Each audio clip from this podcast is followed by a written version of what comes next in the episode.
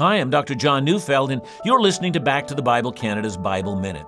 Mark 10, 26 and 27 says, And they were exceedingly astonished and said to him, Then who can be saved? Jesus looked at them and said, With man it is impossible, but not with God, for all things are possible with God.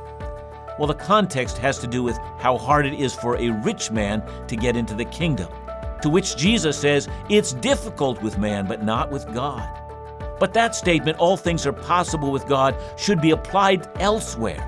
If you're a person who thinks your sins are so great that God cannot forgive you, take this in. I want you to hear the words of Jesus. All things are possible with God. Yeah, your sins are great, but God is greater. Listen to Back to the Bible Canada each weekday on this station or online at backtothebible.ca.